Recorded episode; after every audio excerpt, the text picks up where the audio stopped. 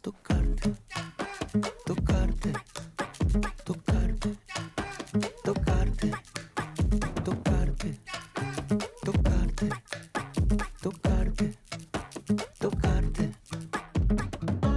que el barrio entero sepa de nuestra obsesión y presumir de ti besándonos en el balcón.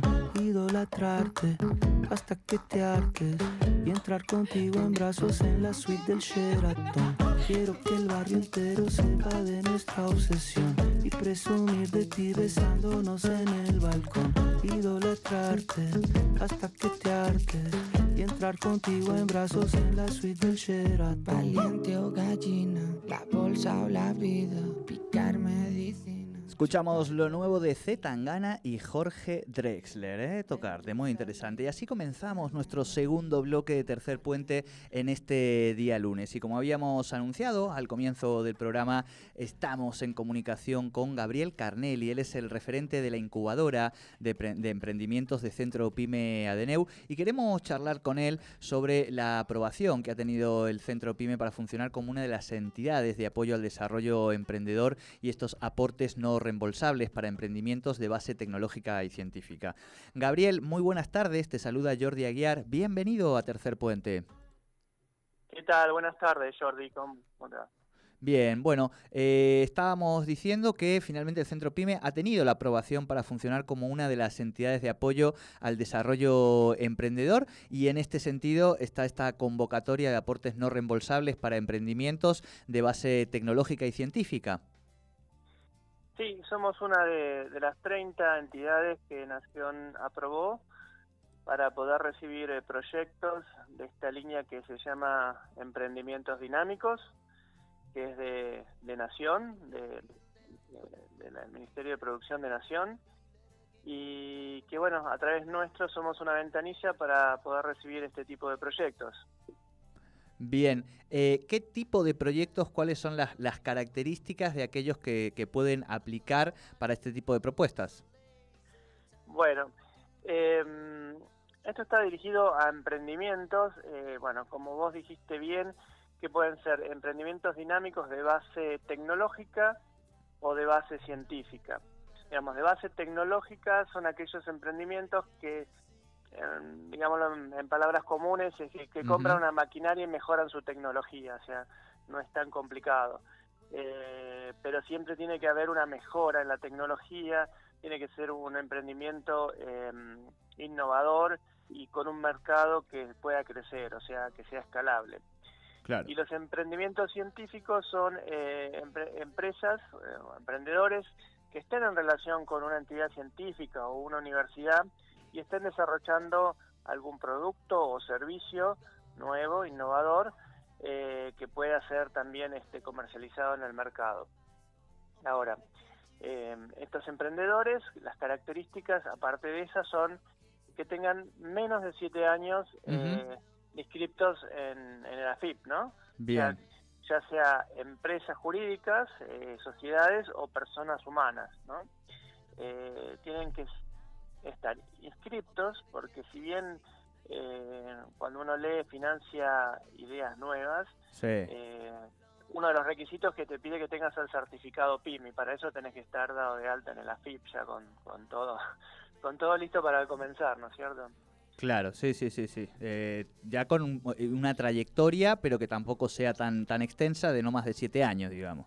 Claro, sí, sí. Digamos que es la, la definición de emprendedores eh, para el Ministerio eh, para De producción. CEPIME es em- Mm. em- empresas de menos de siete años. Por eso hace esa, esa, ese límite de siete años. Claro. Ahora, mm, bien, te explico un poco cómo Sí, es la sí. línea. Bueno, digamos, este es un cupo limitado. Nosotros somos una de las 30 entidades, pero nosotros podemos presentar eh, a Nación hasta 10 proyectos. Primero tenemos que presentar cuatro eh, proyectos en los primeros 60 días, dos más en los segundos 30 días, y después de eso, eh, si sigue habiendo cupos, si alguna de las otras entidades no presentó todos sus proyectos, eh, podemos presentar hasta 10. Em, bueno, esta línea que financia una, una NR, vos dijiste, una NR es un aporte no, No reembolsable, reembolsable. o sea que no se devuelve, pero te financia eh, el 70% de la inversión total Bien. sin IVA. Eh, el sin IVA es para las empresas que estén, eh, las empresas Inscriptas, jurídicas y los emprendedores, este, ¿cómo se llama? Que no sean monotributistas, que sean responsables criptos. Si no el IVA se paga, lo paga uno. Em, a ver, y el 30% eh, restante, que es el aporte de, de la empresa o del emprendedor, eh, puede ser, no, no tiene que ser solamente en efectivo, puede ser hasta un 70 de ese 30 en especies, es Bien, decir, en bien. inversiones anteriores realizadas para ese proyecto, Para ese proyecto. eh, sueldos que se paguen para em, eh, de- de- del personal pero dedicado a ese proyecto, etcétera. Pueden ser parte de los aportes que del 30%. Bien, y, y esos proyectos seleccionados eh, contarían con nueve meses para la ejecución y para ir eh, rindiendo cuentas de, todo ese proceso. Claro, sí, sí, el, el proceso, bueno, sí, este, una vez si está aprobado el, pro- el, el proyecto, tiene nueve meses para hacer los desembolsos.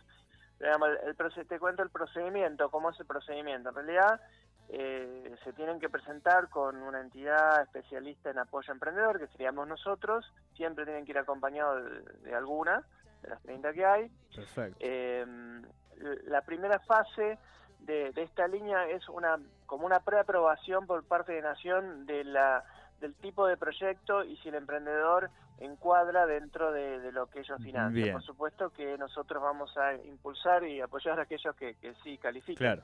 pero de todas maneras eh, hay un, un- una primera instancia que es elevar un preproyecto, un formulario y un video pitch de tres minutos. Un video pitch es Sí, un sí, sí. video que tiene que subir a YouTube en donde uno, el equipo emprendedor explica eh, cómo es el proyecto, eh, qué es lo que quieren, qué es lo que necesitan, eh, quién es el equipo emprendedor, por qué creen que les va a ir bien, este, cuál es el mercado, etcétera, etcétera. En tres minutos, por eso se llama pitch, en tres minutos tienen que Sí, que, se- eh, que es la forma desde hace unos años que, que se ha propuesto este tipo de, de aplicaciones a proyectos y demás, ¿no? Más allá de la escritura en sí. Claro, claro, o sea, eh, ese primer eh, es como que los tenés que convencer con, con un video pitch este, de que tu proyecto califica, que es bueno y que, que puede ser escalable. Entonces, una, si aprueban, si nos dan el visto bueno, eh, noso- se presenta lo que se llama el plan de negocio, lo más completo, Exacto. ya con los presupuestos o las facturas pro forma que hay que presentar para todas las inversiones que, que se necesiten. Bien, tengo un- una consulta, eh, porque Sí. entiendo que, digo, vos ya venís trabajando en este área. Eh, ¿Tienen más o menos ustedes eh, en mente un, un porcentaje, un volumen, eh, un potencial de pymes que podrían eh, aplicar y, y presentarse a este tipo de, de emprendimientos científicos aquí en la, en la región? Y no, es, siempre, siempre me preguntan estadística o número, es medio difícil porque, bueno, los emprendedores, algunos están inscritos, otros no. Claro, Este, claro. Pero digo, pe- pensando en que es una base... unos cuantos que ya conoce y que Claro. ya los invita porque sabe que, que, que, se- que están trabajando, que son buenos, que califican. Exacto. siempre hay algunos otros que uno no los tiene en el radar, entonces siempre este, este tipo de líneas o, o todos los eventos que nosotros hacemos no solo son para, para brindarle capacitación o financiamiento en este caso, sino para también captar este, esos emprendimientos que están dando vuelta que no ta- tal vez no conocemos, ¿no? Este, y Tal que, cual, bueno, tal nos cual. podemos ayudar de alguna manera. Tal cual, digo, pero eh, me imagino que cuando cerraron esto, eh, vos cerraste así, pensaste y dijiste, ah, mira, este, este emprendimiento, este otro, digamos, porque al ser tan específico, uno que desconoce obviamente eh, este desarrollo y esta trama de emprendedores científicos, tecnológicos aquí en la región, no, no sabe, digamos, si efectivamente habrá mucha pyme con, con capacidad de postularse, ¿no?